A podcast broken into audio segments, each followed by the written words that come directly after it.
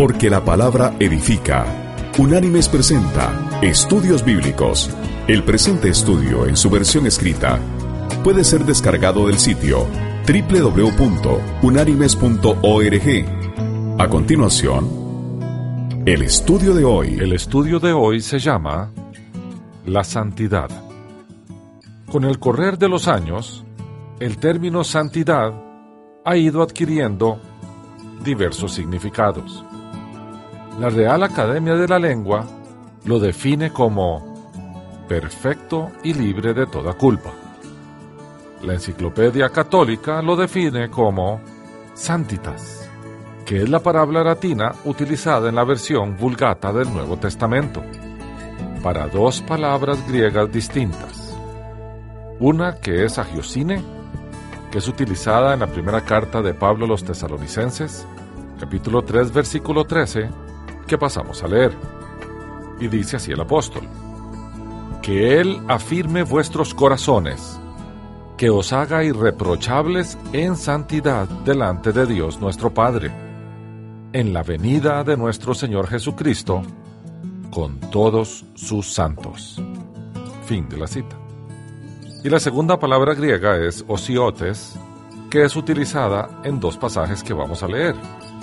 Uno es el Evangelio de Lucas, capítulo 1, versículos del 67 al 75, cuando Zacarías profetiza por el Espíritu Santo la venida del Salvador. Zacarías, su padre, fue lleno del Espíritu Santo y profetizó diciendo, Bendito el Señor Dios de Israel, que ha visitado y redimido a su pueblo, y nos levantó un poderoso Salvador en la casa de David su siervo, como habló por boca de sus santos profetas, que fueron desde el principio.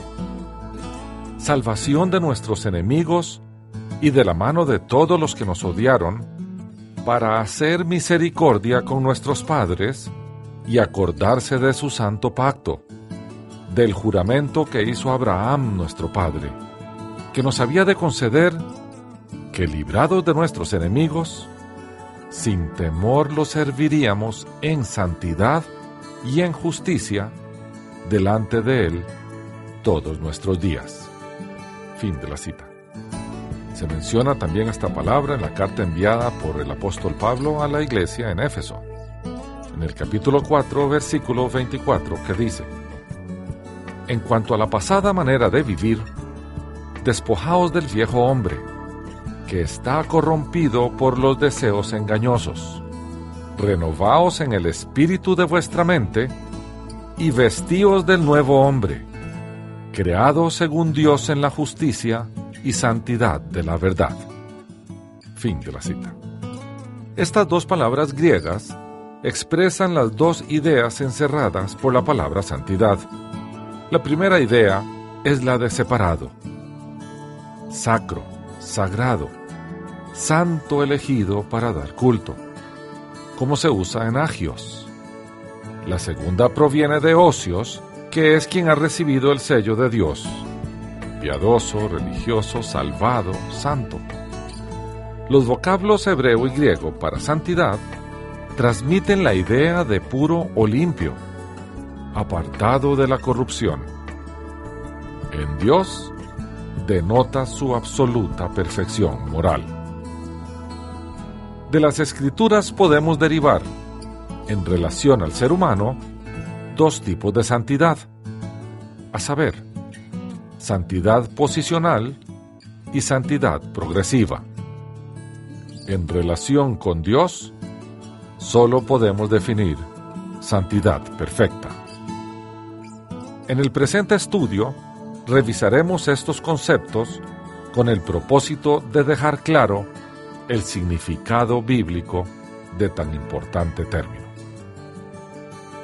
Veamos primero la santidad divina.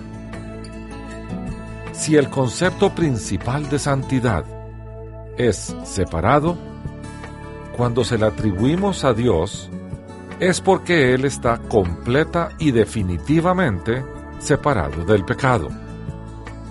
Solo Dios es santísimo. Solo Él es perfectamente separado del pecado. Cuando en el hebreo se reitera por tres veces un concepto, se convierte en superlativo. Esto es, santo, santo, santo equivale a santísimo. Veamos un ejemplo de cómo alaban a Dios los seres celestiales. Para ello, vamos a ir al último libro de la Biblia, el Apocalipsis. En el capítulo 4, versículo 8, el apóstol Juan tiene una visión del salón del trono. Y allí ve a cuatro serafines alabando al Señor. Y así lo describe Juan. Los cuatro seres vivientes tenían cada uno seis alas, y alrededor y por dentro estaban llenos de ojos, y de día y noche sin cesar decían, Santo, Santo, Santo, es el Señor Dios Todopoderoso, el que era, el que es y el que ha de venir. Fin de la cita. Bien, veamos ahora la santidad posicional. Cuando le atribuimos al creyente el término santidad, lo hacemos desde dos perspectivas. Una cuando creyó y la otra en su proceso de vida. Veamos la primera.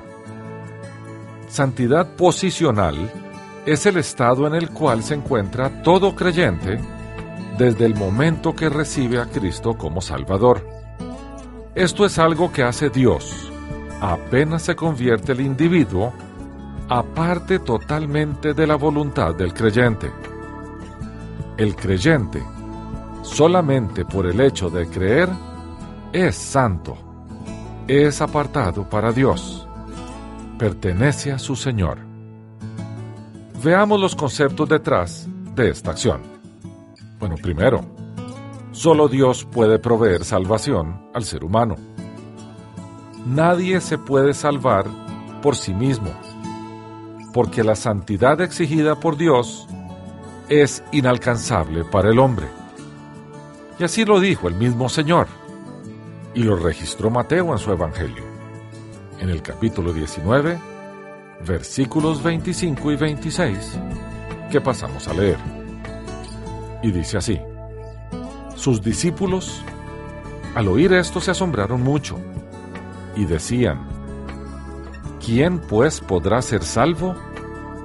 Mirándolos Jesús les dijo, Para los hombres esto es imposible, pero para Dios todo es posible. Fin de la cita. Dios es el que salva. Por tanto, nuestra posición de santos, o sea, de apartados para Él, fue lograda por Él mismo. Todo el trabajo de nuestra salvación provino de Dios. Veamos cómo. Primero, la convicción de pecado. Solo Dios, a través de su Espíritu, puede convencernos de nuestro estado de pecado o desobediencia a Él. Y así lo afirmó el Señor en la última cena. Eso está descrito en el Evangelio de Juan, capítulo 16, versículos 7 y 8 donde el Señor dice, Pero yo os digo la verdad, os conviene que yo me vaya, porque si no me voy, el consolador no vendrá a vosotros, pero si me voy, os lo enviaré. Y cuando Él venga, convencerá al mundo de pecado. Fin de la cita. Lo segundo que da Dios es el arrepentimiento. El arrepentimiento o cambio de rumbo de vida, en el griego bíblico metanoia, es condición indispensable para tener acceso a la salvación provista por Dios. Juan el Bautista predicaba el arrepentimiento para perdón. Él vino primero que Jesús, quien predicaba el perdón, para preparar el camino de la salvación. Siempre el arrepentimiento precede al perdón como nosotros no somos capaces de arrepentirnos, dada la dureza de nuestro corazón, el Señor nos envía eventos que producen tristeza que lleva al arrepentimiento. Y así lo dice el apóstol Pablo. en la carta que envió a la iglesia en Corinto, su segunda carta, en el capítulo 7, versículos del 9 al 10.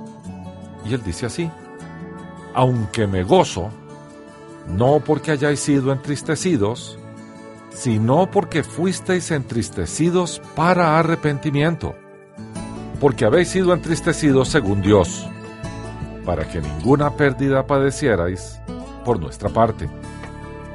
La tristeza que es según Dios produce arrepentimiento para salvación, de lo cual no hay que arrepentirse, pero la tristeza del mundo produce muerte. Fin de la cita. Y Lucas, en la relación histórica hecha en el libro de los Hechos de los Apóstoles, en el capítulo 3, versículo 19, le atribuye a Pedro lo siguiente. Y dice así. Así que, arrepentíos y convertíos para que sean borrados vuestros pecados, para que vengan de la presencia del Señor tiempos de consuelo Fin de la cita. Después de la convicción de pecado y del arrepentimiento, el Señor nos lleva a la cruz. Porque la salvación está en la cruz. Dios decide entregar a su Hijo en la cruz para perdón de nuestros pecados. Y Pablo se lo explicó a los cristianos en Roma de la siguiente manera, en la carta que les envió capítulo 5 versículo 10. Y dice así el apóstol, porque si siendo enemigos, fuimos reconciliados con Dios por la muerte de su Hijo, mucho más, estando reconciliados, seremos salvos por su vida. Fin de la cita. En adición, el Señor también nos da la fe para creer en Él. La fe salvadora no es una cualidad innata del hombre caído, sino que es un don de Dios. El hombre, en medio de su vida oscura, no puede ver la luz divina. Está encerrado en su naturaleza de pecado. Es por eso que Dios debe proveerle, y no él mismo, la fe necesaria para creer y obtener salvación. Y para comprobar que la fe es un don de Dios, vamos a tomar dos textos. El primero es la carta enviada por Pablo a la iglesia en Corinto, su primer carta, en el capítulo 12, versículos del 7 al 9, cuando Pablo habla de los dones. Y leemos, Pero a cada uno le es dada la manifestación del Espíritu para el bien de todos.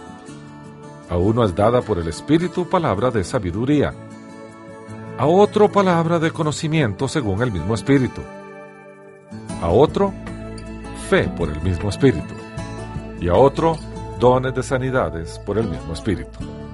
Fin de la cita. Y a los cristianos en Roma, Pablo les dijo lo siguiente en el capítulo 12, versículo 3. Digo pues, por la gracia que me es dada, a cada cual que está entre vosotros, que no tenga más alto concepto de sí que el que debe tener, sino que piense de sí con cordura conforme a la medida de fe que Dios repartió a cada uno. Fin de la cita.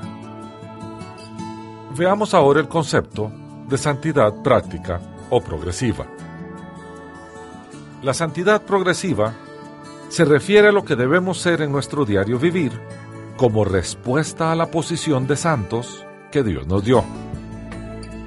En esencia tiene que ver con nuestra conducta en dos áreas específicas, a saber, la separación del pecado y el acercamiento a Dios. Hay un paralelismo entre el bautismo del Espíritu y su llenura con la santidad posicional que obtenemos al momento de creer y la santidad progresiva, que es el proceso a través del cual el Espíritu Santo y el creyente se van perfeccionando en la reconstrucción del nuevo ser, del nacido de nuevo. Así como la santidad progresiva tiene que ver con lo que debemos hacer una vez fuimos hechos santos, Desde la perspectiva posicional, la llenura del Espíritu tiene que ver con lo que hacemos una vez que hemos sido bautizados en el Espíritu. Debemos vivir de acuerdo a nuestro llamado. Nuestra llenura debe ser un esfuerzo que realicemos como resultado de nuestro bautismo. Así como la santidad progresiva es un esfuerzo que realizamos como resultado de nuestra santidad posicional. Somos santos porque el Señor nos apartó y vivimos en santidad como resultado de nuestra posición como santos. Y eso es lo que Pablo consigna en la carta que le envió a la iglesia en Éfeso. En el capítulo 4, versículos del 1 al 3, el apóstol dice, Os ruego que andéis como es digno de la vocación con que fuisteis llamados, con toda humildad y mansedumbre, soportándoos con paciencia los unos a los otros en amor, procurando mantener la unidad del Espíritu en el vínculo de paz. Fin de la cita. Cada vez que la Biblia exhorta a ser santos, se refiere a este tipo de santidad. William MacDonald, en su libro titulado Sed santos, el mandamiento olvidado, dice, en este tipo de santidad, refiriéndose a la santidad práctica o progresiva, existe una misteriosa mezcla entre lo divino y lo humano. Dios quiere que todos seamos santos. Solo Él puede hacernos santos. Él nos da el poder necesario, pero no lo hará sin nuestra participación. Es necesario que nosotros nos coloquemos en el lugar de bendición. Finalizamos la cita. Es incorrecto decir a los creyentes que la santidad es solo cuestión de fe, porque les arrastra a pensar que pueden sentarse cómodamente y llegar a ser semejantes a Cristo sin hacer ningún esfuerzo de su parte. Algo así ignoraría la cantidad de exhortaciones en el Nuevo Testamento dirigidas a la voluntad del creyente para que obedezca. Veamos dos de ellas. Una del Antiguo Testamento, consignada en el libro de Levítico, capítulo 20, versículos 7 y 8, que dice así, Santificaos pues y sed santos, porque yo Jehová soy vuestro Dios. Guardad mis estatutos y ponedlos por obra.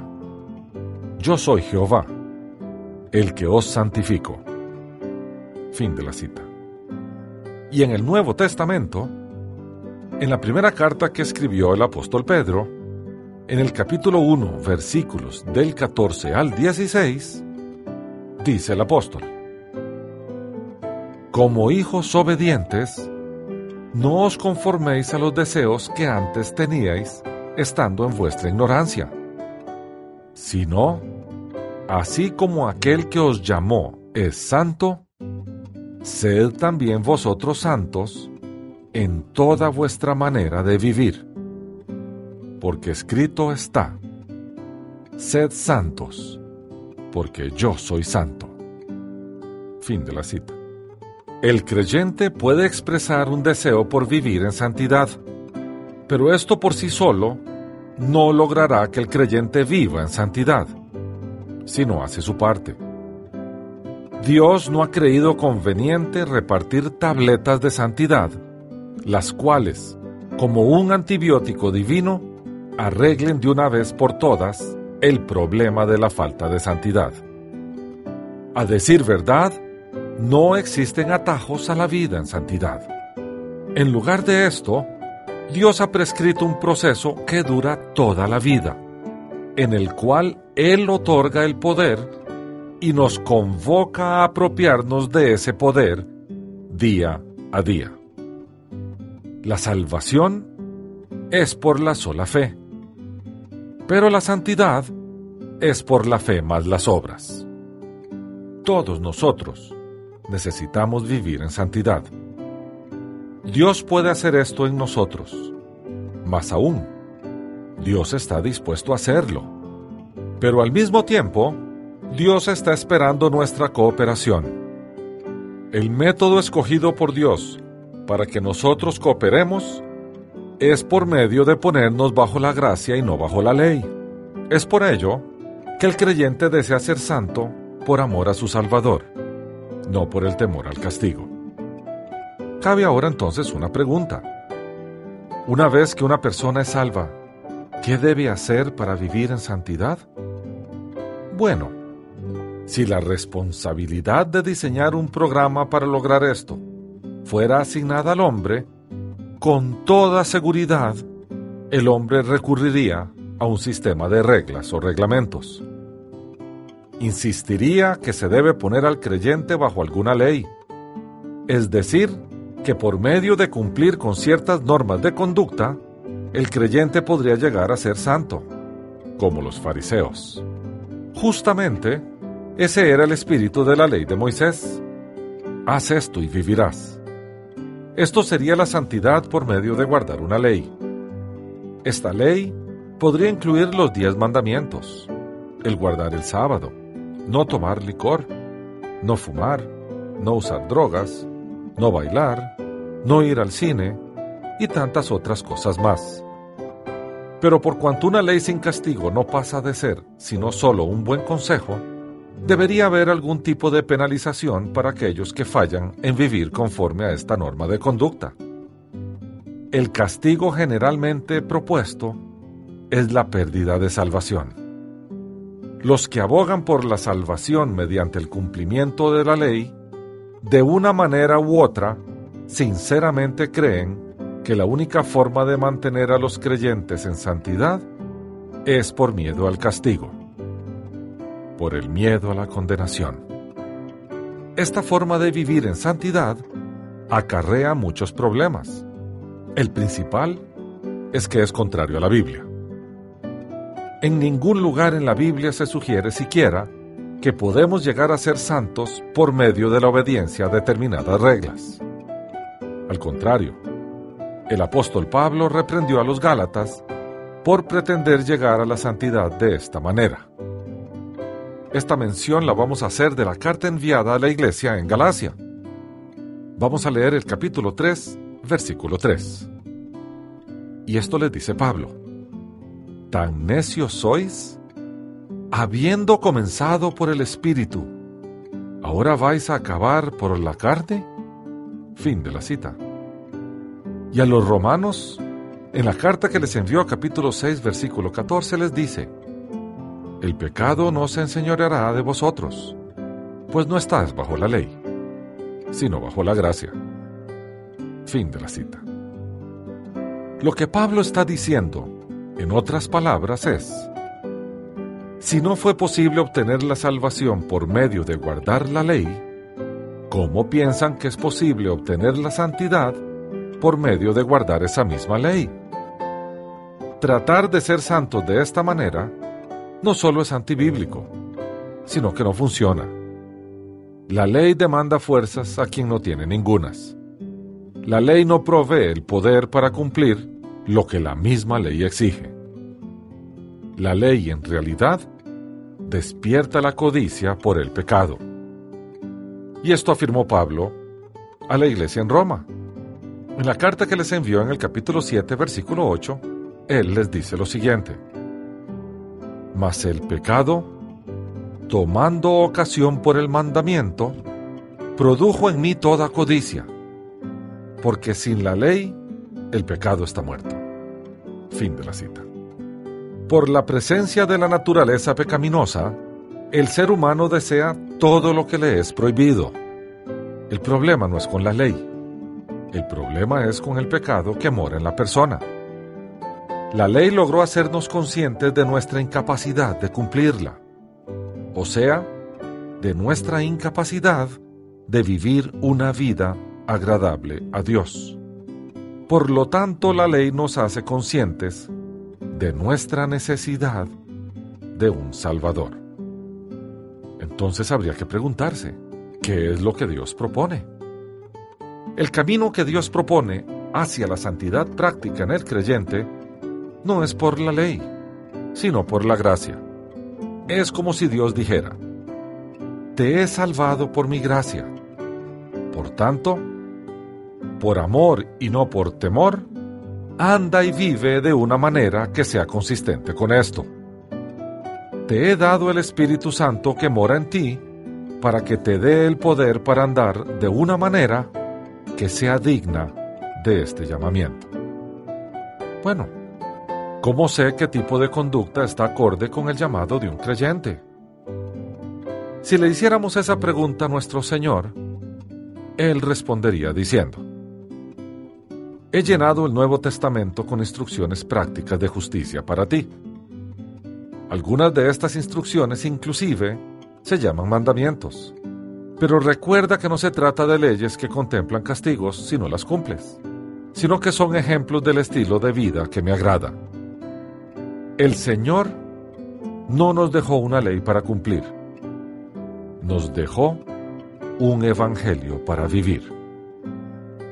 El detalle de esta forma de vida está descrito claramente en el Sermón del Monte, capítulos 5, 6 y 7 del Evangelio de Mateo.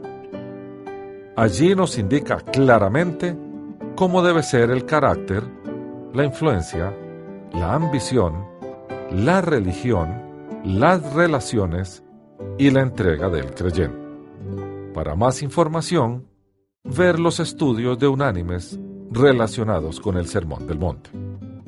Veamos entonces ahora la relación entre santidad posicional y santidad práctica o progresiva. No se puede alcanzar la segunda sin la primera.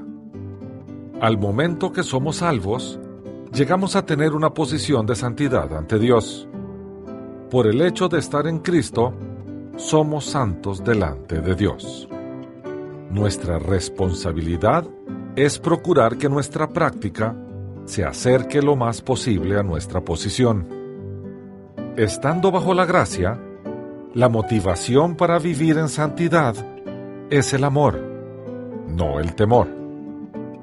Los creyentes genuinos instintivamente desean ser santos cuando reflexionan sobre el precio que tuvo que pagar el Señor Jesucristo por el pecado de ellos. El recuerdo del Calvario es el impulso más fuerte para vivir sobriamente, justamente y santamente. Entonces cabe una pregunta que hacer. Como somos santos, ya no tenemos ley y podemos hacer lo que queramos.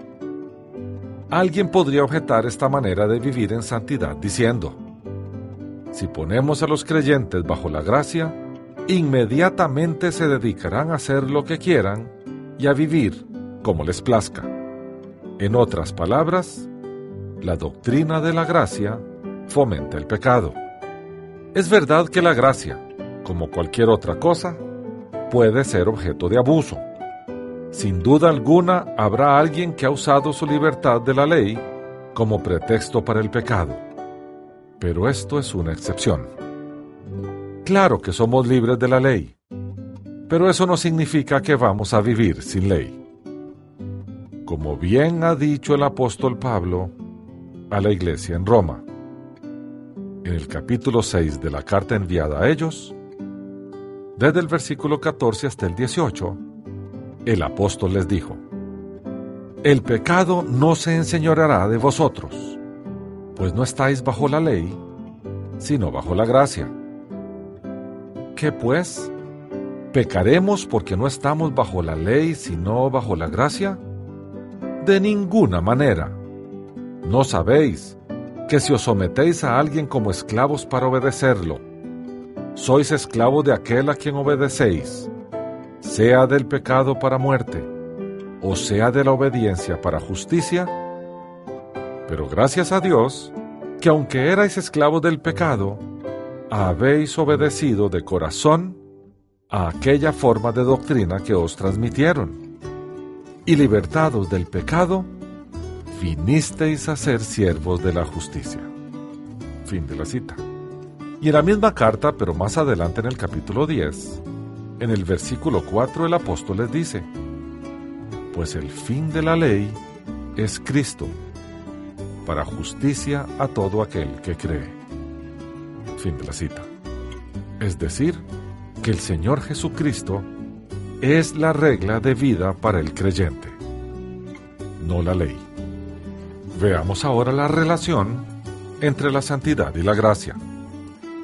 La forma de vivir en santidad es parándonos firmes sobre la gracia y haciendo todo lo que nos pide la palabra de Dios, no por el miedo de ser castigados o de perder nuestra salvación, porque la salvación no se pierde, Dios no se equivocó con nosotros, sino por el amor que tenemos a Dios, por cuanto Dios primeramente nos ha amado en Cristo. Y veamos lo que dice Juan, el llamado apóstol del amor. En la primera carta que él escribió, en el capítulo 4, versículos del 7 al 10. Esto dice, Amados, amémonos unos a otros, porque el amor es de Dios. Todo aquel que ama es nacido de Dios y conoce a Dios. El que no ama, no ha conocido a Dios, porque Dios es amor. En esto se mostró el amor de Dios para con nosotros, en que Dios envió a su Hijo unigénito al mundo para que vivamos por Él. En esto consiste el amor. No en que nosotros hayamos amado a Dios, sino en que Él nos amó a nosotros y envió a su Hijo en propiciación por nuestros pecados. Fin de la cita. Cabe preguntarnos, ¿esto de ser santo es lograble? Bueno, si no lo fuera, Dios no nos lo pediría. Veamos algunos argumentos importantes. Primero, somos santos a partir del momento en que creímos, porque fue allí cuando Dios nos apartó para Él. Segundo, la santidad progresiva es una obra en proceso que Dios ha prometido terminar. Y así se lo explicó Pablo a la iglesia en Filipos en el capítulo 1, versículo 6 de su carta, que dice, estando persuadido de esto, que el que comenzó en vosotros la buena obra, la perfeccionará hasta el día de Jesucristo. Fin de la cita. Tercero, la santidad progresiva es una obra en proceso que requiere de nuestro esfuerzo también. Pablo en las postrimerías de su ministerio, hizo una declaración que sin duda deberíamos nosotros hacer también. Y dice en la carta a Filipenses, capítulo 3, versículos del 12 al 14, lo siguiente. No que lo haya alcanzado ya, ni que sea perfecto, sino que prosigo, por ver si logro hacer aquello para lo cual fui también asido por Cristo Jesús. Hermanos, yo mismo no pretendo haberlo alcanzado ya, pero una cosa hago, olvidando ciertamente lo que queda atrás y extendiéndome a lo que está delante, prosigo a la meta, al premio del supremo llamamiento de Dios en Cristo Jesús. Hasta aquí el estudio de hoy. Las citas de las Escrituras son tomadas de la Biblia Reina Valera, revisión 1995. Unánimes presentó Estudios Bíblicos, porque lámpara a mis pies es tu palabra y lumbrera en mi camino. Que Dios te bendiga.